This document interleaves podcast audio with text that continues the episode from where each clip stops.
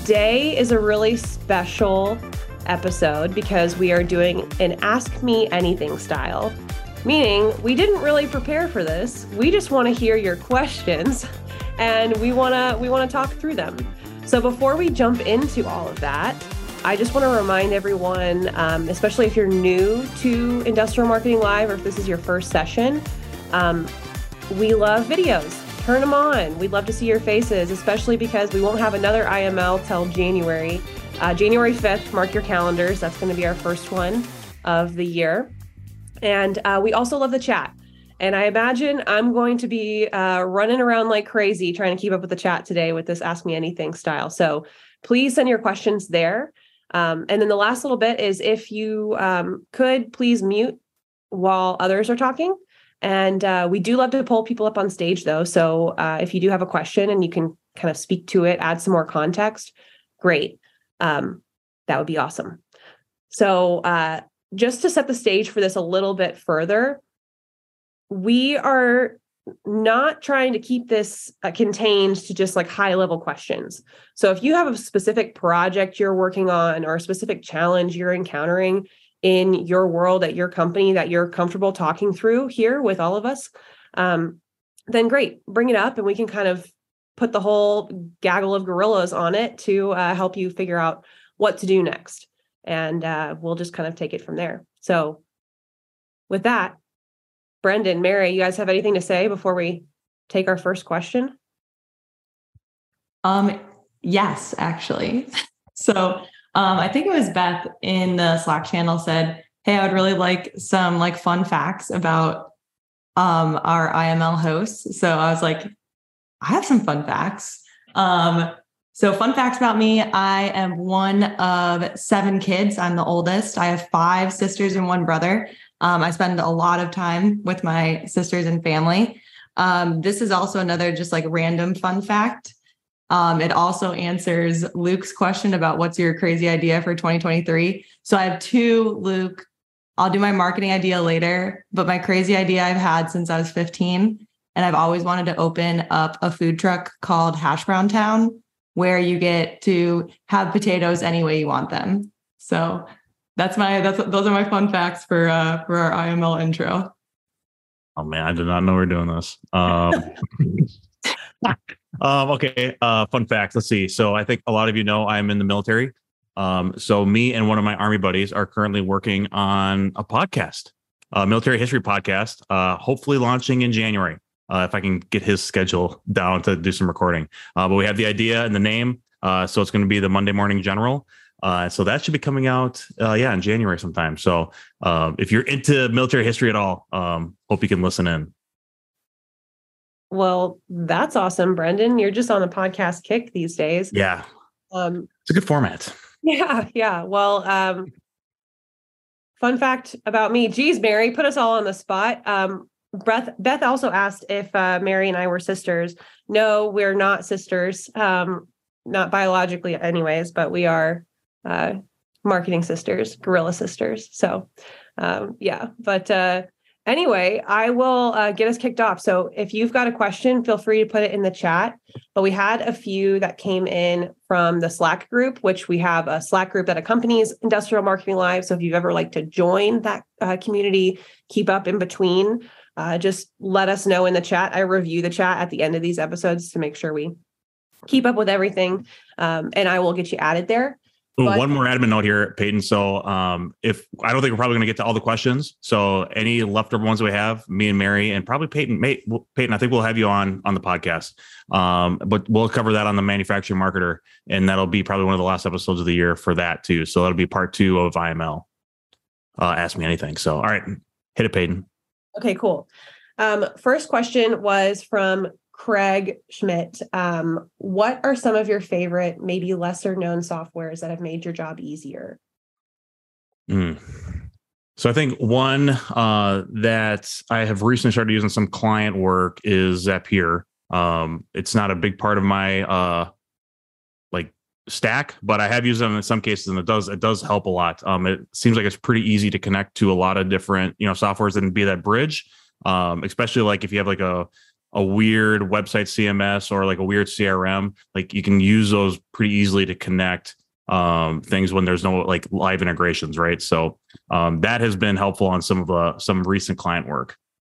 I would agree with that. I, I pronounce it Zapier. Maybe I have no idea. question for them, but but I agree with Zapier. Uh, definitely use that for automation and connecting the different softwares. Um, another one, which is not necessarily marketing, but Gorilla just started using, is called PandaDoc, um, and that's for like online contract signing. I feel like in the industrial space, it's still really common to have like fax machines and stuff, and but we don't have to live that way. Everyone, we can we can use PandaDoc, and you can sign things digitally. So. All right. Um, anything else, Mary, that you wanted to add to that?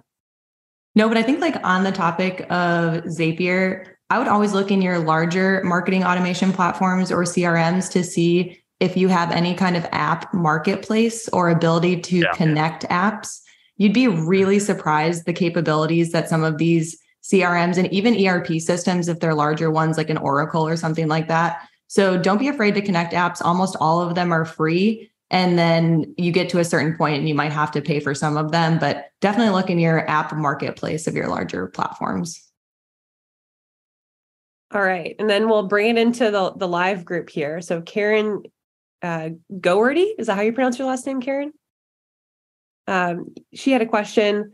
She'd like to know if retargeting site visitors via email marketing is still a strong marketing strategy among industry professionals. Gawardi. Gowardi, awesome. Thanks, Karen. You're welcome. Do you, do you want to provide any more color to your question? Um, you mean my face? Yeah, well, hey, that too. um, yeah, we've been we've been doing um, some LinkedIn ads, and um, I've been. I have another question. Actually, you'll see down down the line there. Um, struggling with um, retargeting site visitors because they don't fill out the forms, and I was wondering how others are achieving success at it. I mean, we have a um, pretty good conversion rate, I think, for industrial marketing. Um, somewhere um, like 5.2% conversion rate. I don't know. I think that's what it was last. Um, and, but we are still struggling with, um, you know, being able to retarget them when we don't have their email addresses. And I had wondered if um, there was a way to retarget through the IP address. How is that done? And is is it still growing in terms of you know getting your message to the customer, or are people just annoyed by all this retargeting? That's it in a nutshell, pretty much. Brendon, you want to go first? Yeah. So I retargeting has been a big part of our paid social strategy here at Gorilla, probably for the last six months. I'd say like, we really started to build this out. Um, and I don't think people are annoyed of it. Like it's just it's like getting another um getting another ad. So yeah, basically like if you're using Facebook or LinkedIn, I don't know. There's probably other platforms that do retargeting as well, but we use Facebook and LinkedIn. So you know, put on the the code tracker, so the Facebook Pixel or the Meta Pixel and the LinkedIn Insight tag, and then both those platforms will start putting cookies on to your website visitors, and then when they leave your site and they go visit LinkedIn and Facebook, uh, you can create audiences on both of those platforms to send ads and messaging uh, to that audience after they have visited your website. So I think that is a great way to start dipping your feet into uh, paid social.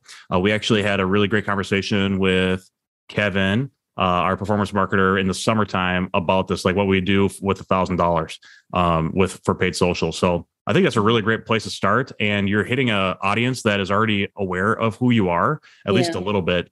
Yeah. So I would definitely look at that as like the first step into a full blown paid social strategy. Hmm. Are there any like tutorials that you know of um, on how to? I mean, we have we have the um, the links in place on the site on our site Mhm. um, as we do ours. Our strategy is mainly through LinkedIn. We don't use Facebook, um, but we have everything in place um, to be able to send those pings back and forth. Um, but then I don't know what to do with them.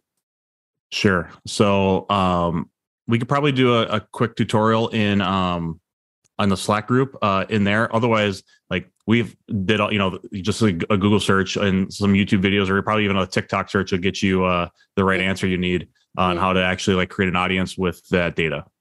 Create an audience. Okay, good.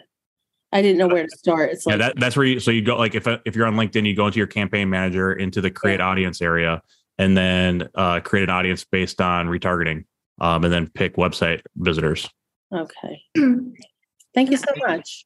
And you want to make sure that your um, LinkedIn, like your insight tag and everything is installed and firing correctly on your site Mhm. first as Mhm. well. That's the most important part um, because there's a lot of different things that can go wrong with that. Um, so just do like Brendon said, like doing some Googling um, to to find some common like pitfalls or troubleshooting that you would have with that. Uh, I Mhm. think would, would put you a long way. Okay, good. Kevin, did we talk about that in that IML episode? We we do talk about it, but we didn't get into the like The nitty gritty. the nitty gritty on like this is what page you go to to install it and things like that. Yeah. And Grace posted something really nice in the chat here. Grace, do you want to speak to that a little bit? Yeah, I just went ahead and copied and pasted this from internal Gorilla documentation, but it's like essentially if we were building a retargeting campaign on LinkedIn, these are the types of audiences we might include in that. So um, all website visitors last 90. So anyone who's visited your website in the last 90 days, you'll notice we go ahead and exclude any thank you page views. So that means like anyone who has already converted, we're going ahead and taking them out of there. Any video views. So like if you're running any type of video ad on cold targeting or retargeting or um, really anything, um, you can basically uh, set up retargeting audiences for anyone who's consumed 25%, 50%, 75% of that video. So anyone who's really engaged in that regard. Um, anyone who's visited your LinkedIn company page, and then anyone who's interacted at all with any of your ads. So a like or even just clicking that see more button. So anyone who's engaged um, we typically exclude careers page views just because that's an entirely separate audience. Um, we're not really looking to reach people who are looking to work at your company. I mean, um, not with like our type of uh, program. Um, and then you can exclude companies specifically. So we typically exclude any clients or um, our, ourselves, uh, our client, that type of thing. Um, this is not you can build pretty much these same audiences on facebook as well um, and there should be better tutorials on youtube than you know i could explain here for any of these but just to kind of give you an idea of like what you might include and what you might exclude um, from some type of retargeting strategy that you would be running That's a great question, Karen. Um, moving back into a question from the Slack group, and I think I saw Jared Beasley's here today too. So, Jared, feel free if you want to add some color to this question. Um, but Jared was asking us about thoughts on building out sales, um, you know, promotional materials for the industrial market. Um, trying to stay away from gimmicky things, but you know, um, really reach out into a segment that's typically a bunch of like price droppers. You know, um, how do you get how do you stand out? Um, so I think like just the root of the question, as I understood it, was how can you make your ad, your ads stand out in a crowded commodity market? And Jared, yeah, feel free if I'm misunderstanding, chime in. No, that that pretty much hit it. We're we're working on building out some spring campaign stuff, and um, s- some of our contractor side of our market, we're dealing stuff with uh, a lot of paint sprayers, paint tips, stuff. I know you have experience with, Brendon. Uh, Yeah. because we're we're a Graco rep. Um, so when we're dealing with that, a lot of people are selling the exact same thing, and everyone's just shopping on the cheapest price. Yeah. I've, I have some tips, Brendon. I got, I want to jump in here just because we're testing it with a client right now. They're also in a commodity market. They're in like VFDs, control panels, that kind of thing. Um, if you have peak seasons, which they do, and I'm sure most people in commodities do, um, start planning like a month ahead. And I would absolutely do like all of your promos, like anything you can do that's like, hey, you know, buy one, get one, 50% off, like whatever your promo is, put it out there like a month early just so like it sticks in people's heads and like you can kind of gather that data ahead of time especially if you're on like a facebook or a google you can start building retargeting lists like highly highly recommend i think that that is not a bad idea in the commodity market Yeah, uh, that's a, that's a great point, Mary. And like get ahead of everybody else that's going to be doing the same promos. And Jared, I think especially where you're at and anybody else that's in a commodity type business, that's that's a tough business to be in, especially when you're doing marketing, right? Because it's usually a race to the bottom on price. And so I think, you know, a way to get around that, you know, at a, on a greater marketing messaging strategy level is start identifying what makes you different from everybody else that has a commodity, right? So instead of looking like think about like bottled water, like Aquafina Dasani is the same stuff. It comes out of the same freaking taps, right? Like it's just agua. It's wet. It's all it is. Um, but like there's different like Dasani and Aquafina have different um, brand affinities that are attached to those brands that people keep going back to over and over and over again. And so develop a brand for your company and you know talk about the the small things that make you different and it could be very small but if you start ex- like magnifying that and putting the spotlight on it um, i think that's going to help you in the long run you know whether it be like is your service time like is your like do you answer calls like you know how much faster than your competition or how many you know um, distributor reps do you have in a certain region or like how many you know how fast can you ship or like the you know post sale service that you have? Like so start building out that story so that when you do put a promo on there they have all that other good things that are surrounding your brand to lean back on to make like if everybody else if everybody's going to do a buy one get one like there's got to be something else that makes it make someone want to come to your store versus another store right that's a lot long like that's uh you know a year like it's going to take you a year to build that message out compared to like just doing a you know your spring promo but start thinking about that i think uh, in the long run. It'll make your promos work a lot better. Awesome. Awesome um, we had another question come in the chat that I think is pretty pretty interesting. Angela White, you asked about UTM tracking. You said you're just getting started um, with UTM tags, and this is something we've discussed a lot inside Gorilla. Um, you asked, "What do you wish you knew about them when you first started using it, and what is your favorite way to use them?" Uh, yes. um, I I'm kind of like my focus on using them is to just figure out a way to track our socials right now, because um, that's what I've been focused on quite a bit. And there's not, at least from what I've found, there's not a great way to use Google Analytics unless you're tracking your posts. But it kind of broadens, like the scope gets massive if you want it to. So, and there's a lot of stuff to read on it. So, just wondering kind of what your thoughts were. Yeah, I think it's great for um, tracking Google ads. So if you're doing a lot in Google ads and you're bidding on a lot of terms, I think the UTM tracking is really cool. I'm going to show you what it looks like in HubSpot. You can actually like create a library of tracked URLs in HubSpot. So it looks something like this. So you have your campaign, you're in Google ads, you got your source, you got your medium. Here's where you can start putting in terms and content. Now, if you have something like a HubSpot, you can just connect Google ads in your um, marketing if you have that, um, if you have Marketing Hub. But this just lets you see all of your campaigns. We don't really track it as well as we could here. Um, but if you need it to be kind of like a free version or like you can't connect to your marketing, you can click into these campaigns and check out like ROI, leads driven from there, traffic driven from there. So if you have a marketing automation platform that does it, I highly recommend making sure you store your UTMs in a in a big library, even if it's just an Excel spreadsheet, just something where you're tracking all of them. So that's what I wish I would have known. Have one place, like one single source of truth for tracking all your UTMs.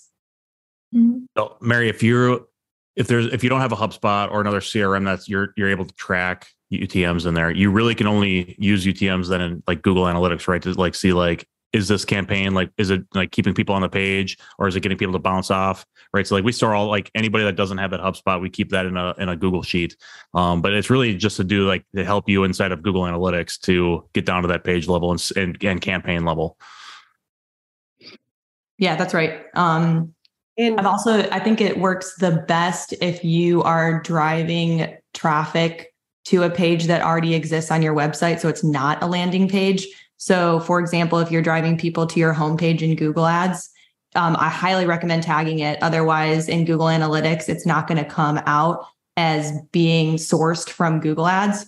Or even if you're, you know, you can UTM track um, blog links in on your organic LinkedIn if you wanted to. So you can throw a UTM in there, mm-hmm. and then once it clicks through, you can check it in um, Google Analytics and it'll say sourced from LinkedIn, Facebook, wherever you posted it.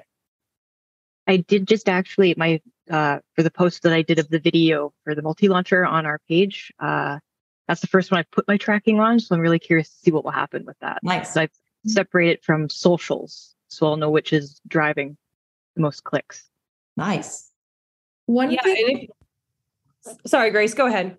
Oh, sorry. I, I was just going to say one thing. Like, if you're going to be using UTM's, having um, some type of documentation about how you're using each of those parameters, like content term, everything, and having that be very standardized and um, like using that the same way every time you build a UTM. Because I Mhm. that's something that um, Kevin, when he came on board, put together like really strict um, UTM uh, documentation together for us, and I feel like it's been a, a game changer in terms of making sure we're being consistent in how we're using um, them across campaigns and clients. Yeah, because small things can really affect UTMs, even like the case. If things are capital or lowercase, um, it can make things put things in different buckets within Google Analytics. So uh, yeah, what Grace was saying, like you really wanted to find like why am I naming the source this specific thing? Why am I naming the the content or the term this specific thing? Because it'll sort of help guide you then when you're looking at the data later to understand where your head was and and how you're trying to organize things. Um so yeah just like develop a standard for what you're using. Feel free to change it if you need to if you find something doesn't work. Um so there's no one right way to use utms it's all based on how you want to organize data Hey Kevin, I have a question for you. Follow up. Um, I've heard some rumors that with um, like third party cookies going away, like some platforms are cutting off UTM's. Is that true? You know I-? I haven't seen it happen yet. I don't really know how they could stop like direct traffic data. You know what I mean? Yeah. Uh, I mean it it could it could affect it um eventually, but I haven't seen anything like affected as of today. Okay, next question. We had Randy, and we had a little plus one on Randy's question. Ask about if anyone had had a good experience or any experience really um, using AI content generation tools. I feel like Gorilla is going to have some hot takes on this one. I've only had experience with like the the joke ones, like the ones that'll like write a funny LinkedIn post for you if you give them um, like certain parameters. Um, so nothing like legitimate or that you have to pay for. So I haven't used it this way, but I uh I, I do see the value in it, especially like my writing style. Like I don't like staring at a blank page when I start writing. And so I could see like putting some, you know, really small parameters into a tool to have it kick out something and then gives me something to edit off of and like collect my thoughts. Um, I could also see the case where you have it write a bigger piece. I'd be worried about like having it like try to write like a thousand word article, maybe something like, you know, you want like write a, sp- a specific section. And so like work on one section at a time. Otherwise, I, I feel like that tool can start, it gets a little unwieldy, I think, at the, uh, when you start getting like longer pieces. But if you're just trying to do like one section at a time, I could, I could see it working. Uh, it looks really interesting. And like a lot of the, like the art AI things I've seen is, are really interesting and they look pretty nice. I'm, uh, Randall, our designer's on, and I wonder if he's got some, uh, Randall, do you have any uh any thoughts on those the AI art generators? Yeah, um, they're pretty cool. I've I played. I used up all my free tokens on uh, Midjourney, and the results are pretty impressive. Hmm. Um, the thing is, is I always feel a little bit dirty using those those more public facing ones because they're they're based off of actual. They're trained on like real artists, and those Right. artists are getting pretty upset about you know people taking their work basically and repurposing it um, so it's kind of like a, a gray area regardless of how you feel there but um, for art it's certainly possible to like set up your own if you want to like get really nerdy. Um, you don't have to be necessarily a computer programmer but you can train it on your own data set. And i would imagine you could probably do the same thing with writing but i have no experience with the writing ones Um, and, and Mike, I feel like you've posted a few times, Mike Tao. Um, if you want to unmute and kind of share your thoughts on the on the writing side of it, but have you used those? I'm sorry if I'm putting you on the spot and you haven't. I thought you had. Um, yeah, I use I use it for more for idea generation. I don't use it to to write full content just because I I, I think there's a bias and they haven't proved that they can attrib- get the attribution to, to AI yet, but there's there's some Yeah. there's some uh, softwares out there where they're starting to to really look at, at AI generated content. So I just use it for idea generation mainly. All right, I'm going to keep us chugging along. Um, pulling back a question from from Slack from uh, from Beth. Um, Beth asked us, uh, you know, how can you develop your organic audience on Facebook and, and LinkedIn so that it includes more of the type of folks that would be in your target audience? Um, I'm kind of summarizing your question though, Beth. You you, you kind of uh, and feel free if you want to tell a little bit more about your situation here, what you're experiencing on your your channel. Um, yeah, so I feel like from a LinkedIn perspective, like we have a really good like audience base with our target market. But I recently did a survey with our customer base and come to find out our end users are actually more active and engaged on Facebook. And mm-hmm. so just like wondering how like what recommendations you might have to like create like technical posts that would be helpful for like our end user target market like but do that from an organic standpoint because currently our facebook audience is mostly you know like employees and people in our Yeah. local communities mm. I would do, I would triple down on groups.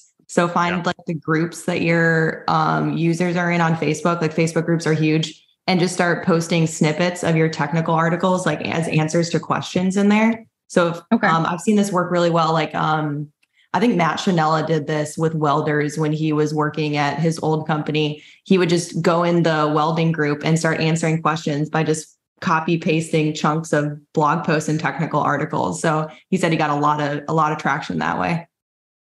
And then Beth, I'd say if you have any sort of budget, you could do like a paid follower campaign, or um, you know, the one thing about at least on the Facebook side, I know LinkedIn is also kind of like this too, but they seem to suppress the company pages and the reach that those get. So I've actually started to, and actually I just posted this in our Gorilla Slack channel that um, some people have been doing on their organic page boosted posts and they've been getting pretty good results there to actually like and then you and you target only the people that follow you. So right now like you don't have any like target market followers so i wouldn't do this yet.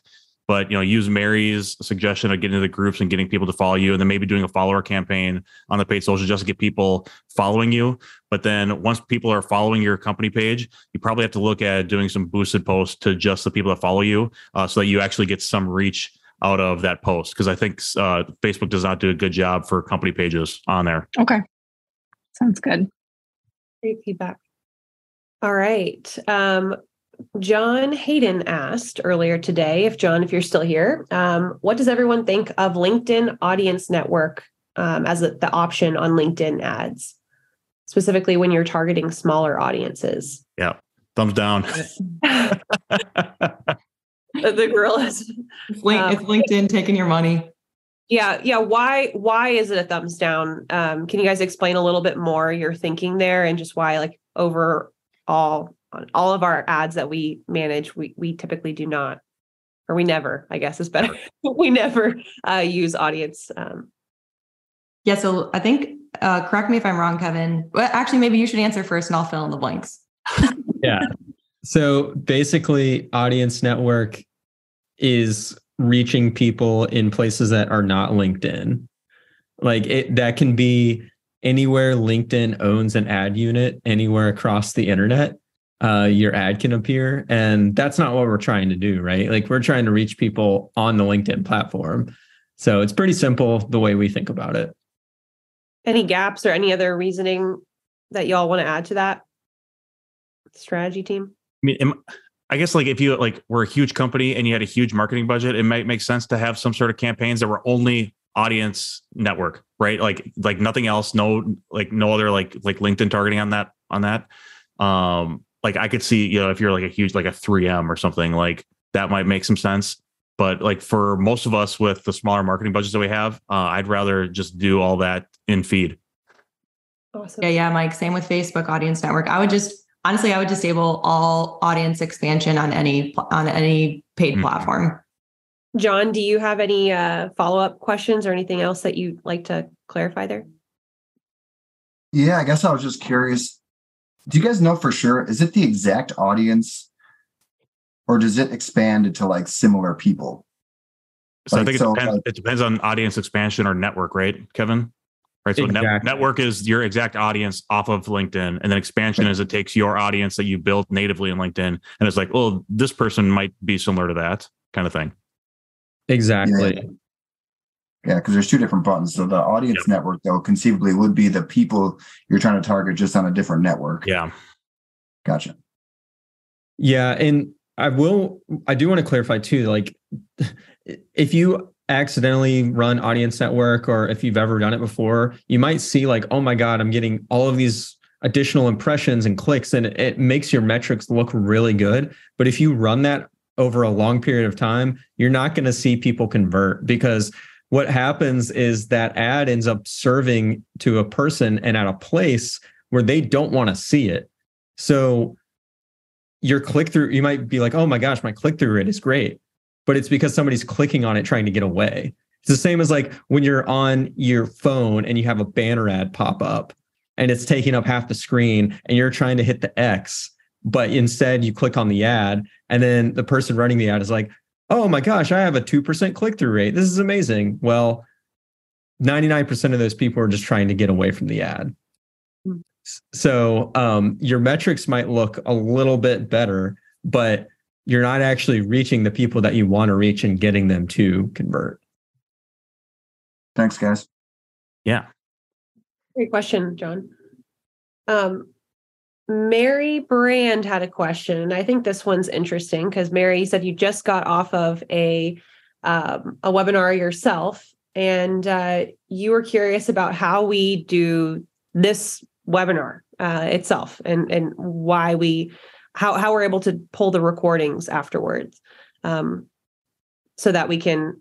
If you if you ever watch IML on YouTube, you'll see that it's the individual who's talking whose face is on the screen. It doesn't have like this whole gallery view. Or we're able to kind of um, cherry pick the shots that we want um, to pick from this episode. Um, and i can speak to that if uh, unless anyone else has anything they want to say. But um, basically we decided at gorilla that um, you know why were we doing this webinar we wanted it to be a community where folks were engaging when you click Zoom and you say, I want to do a Zoom webinar, it kind of boxes you in.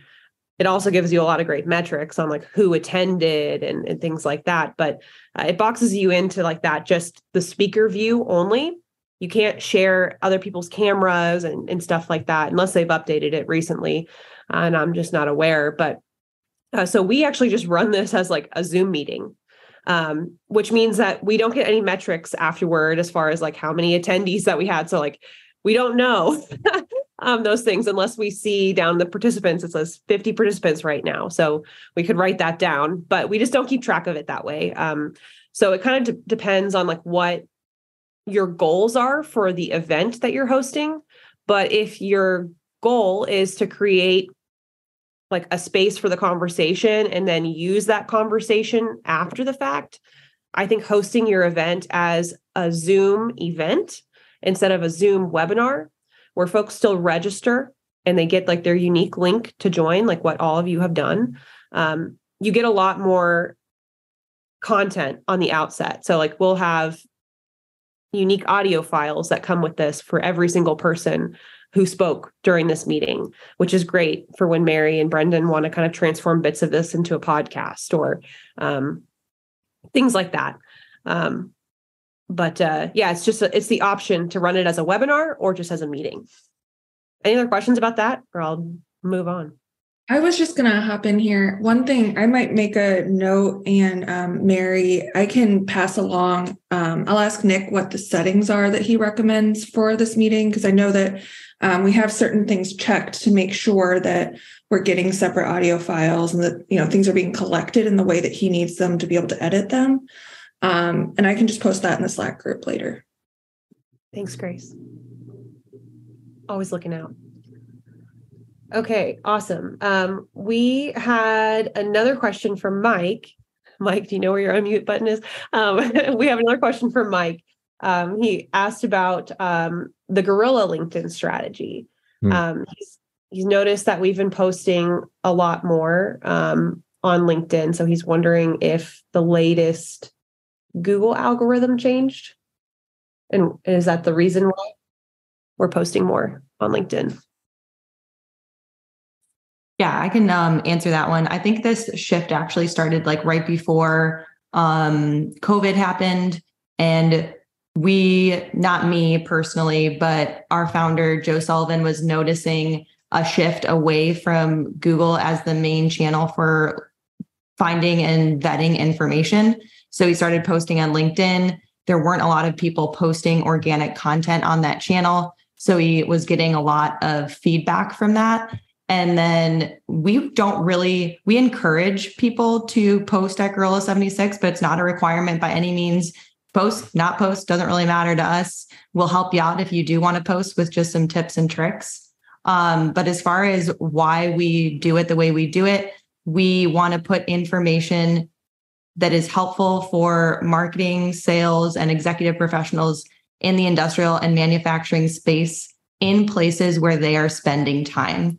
So that's like that's pretty much the entire strategy right there is where are our customers spending time and how can we help put the information they want and need in those places. Makes sense. When with the new authority uh, content uh, uh, and the, as part of the algorithm, I've noticed a lot more a lot more LinkedIn posts have been coming up on on Google. Oh. Oh, that's cool. Interesting. I've never seen that. Usually, it's like like a search with Reddit uh, is what I see a lot. I don't see a lot of LinkedIn, so that's, that's interesting. You're seeing LinkedIn on there, Mike. I was going to say this um, kind of moves right into Claire's post that she did in the Slack channel. Were you going to do that one? Um, I don't know if I have that one written down. I might have missed it. Oh, okay. It's um, LinkedIn is gone. It's not coming back. What are your first couple moves, and where are you putting that money now? Oh yeah. Mm. All right, I'll tell you right now. Organic, I'm going TikTok, hundred percent. Like no questions asked. I'm already. That's already going to be a huge part of my strategy. Personally, personal brand, and for Gorilla, from my standpoint, it'll be organic TikTok. If I had money, it would probably be going to Facebook, Instagram, and YouTube. Mm-hmm. TikToks for your uh, food truck. Yeah, that's right. Tots. Uh, I I like I like Reddit too, but the you know the issue with Reddit is they I don't think they like brands on there, right? So it's a lot of anonymous people, and so it's it's harder to I think to you know build out a personal brand and you know put your face on Reddit. Um, but I think as a place to like spread leadership, like there's there's a way to do it. Um, I think it's just a little harder. Um, but people seem to go there as like a place to like get answers. Um, but yeah, I think Mary hit like TikTok is just insane right now. So one thing to remember too, you can repurpose content. Like if you there vertical video is everywhere now. Like you can repurpose a TikTok video and put it on Facebook Reels, put it on Instagram Reels, put it on Mhm. YouTube Shorts. Like the we've always talked about like repurposing content across channels, but the ability to do it now is way more scalable than it has been in the last like 5 years. Um so that's why we keep talking about TikTok. I'd like to pull Abby up if Abby, if you're willing, because I also have a question of yours that I've jotted down. Um, but I'd like to hear about your experience on TikTok and if that's like um, personal or if you're doing it for company and just how that's been working for you. Yeah. Um, first of all, Tuesdays and Thursdays, I refer to homeless woman Tuesdays and Thursdays where I don't go in the office, no shower, no makeup, so no camera. Hey, we're next- glad that you're here, however you come.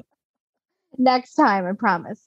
Um, so we started one for our company, McFarland Manufacturing, in July, and Hmm.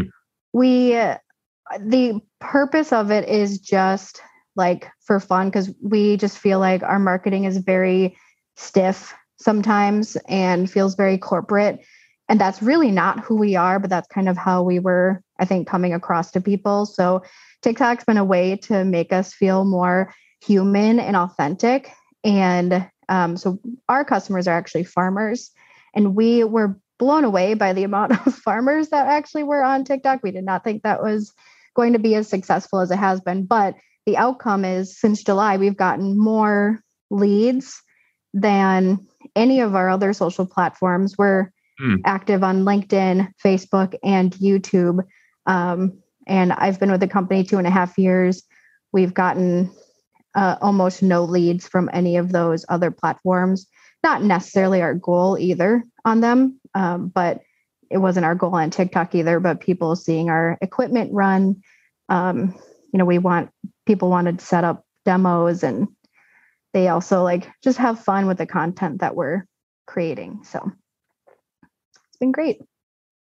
So, so Abby, um, curious because Mary was saying, you know, that that seems like a lot. Just adding another uh, layer on, like, how many folks are on your your marketing team at? Um, yep. So it's just me and one other person, and um, our other person she handles most of our social. But even, um, I guess, marketing aside, there's also the element of employee morale, and like our employees, they at first they kind of like roll their eyes and they're like, oh, we don't want to get into this. But then they kind of, it's you know, it's like seeing themselves on TV, right? When they're showing up on your TikTok channel, then all of a sudden they get kind of excited about it and they are like, oh, look how many likes our video has, or look how many views we have. You know, they slowly start getting more and more into it. And it's just been something that we're having fun with. And also, you know, updating the perception people have with our brand. And it, it's also one of those things, too. I have to remind our leadership team who's not on TikTok if you're not on it, you can't possibly understand what we're doing. And we don't really want to show you any of our TikTok because you just will not get it, you know? so um, it's just something that we've asked the team just trust us. We're just going to go with it and keep up with trends. And, you know, it's working so far. That's awesome. Well, Abby, I uh, mentioned that I was going to pull another one of your questions, and we're getting close to the end here. So, um, this may be our last question, but you asked a little bit about um, just the discipline around using a CRM. And Mhm. I'm curious if you could kind of tell us your situation there and um, Yeah. state your your question. Sure. Um, so we use Microsoft Access right now, um, which is antiquated to say the least. So we are in the process of updating our whole ERP, and a, a CRM is obviously part of that equation. We also have a sales team who uh, there's six uh, guys on our sales team. The average age is probably 60. So the their comfort with computers in general already a bit of a struggle. Um, so on top of that, Microsoft Access is just not an intuitive Yeah. uh, program. So they're just has they've never wanted to enter any information in our CRM. So we're we have this very rare opportunity to like start fresh and get them started on the right foot. I'm very nervous around the the discipline that they won't have going into it and just looking for any input anyone has on how to get the sales team either more excited about it, how to get them to enter any leads in on a more timely basis, and anything aside from becoming their secretary, something marketing can do to help um, encourage them to enter those those leads or opportunities. Yeah, uh, so that's a great question, Abby. Um, I, I think this is a problem that a lot of sales teams have, even with younger sales teams. So, I, I think it's all about making it as easy to use as possible. What you know, one thing I see a lot in CRMs is just way too many fields that will never ever be used. Right. So, like, if we can like look at your current CRM and notice the fields that are used more and the fields that aren't being used. So when you move over to whatever your next uh, uh, CRM is going to be, just remove those fields that people aren't using. Um, and then, you know, I would say as part of your buying process, like be looking for the CRMs that are intuitive to use. Um, like there's some like, you know, uh, there's some out there that are built really well and some that aren't. And so like find the ones that are easy to use, uh, you know, with mobile and tablet, uh, that is easy for them to just record an email or a phone call or a note Uh, so they don't have to, uh, which one has the least amount of button clicks to be able to do that. So I think that would be like the most important thing on getting your sales team um, using it is just find the one that's easiest to use. I, I totally agree with you, Brendon, about the idea of uh, eliminating fields you're not using. Like, really be, I think, just ju- judicious when you're going through your current platform and looking at your, like, before you set up your new one. Um, what do you actually need to ask for from the sales team? That way, it's not just a bunch of extra information that's going to frustrate them. I think that's a really good idea. It's a good point too, because I feel like as marketers, we always just want more and more and more information, you know? Uh, so it's a cautionary tale to be very concise.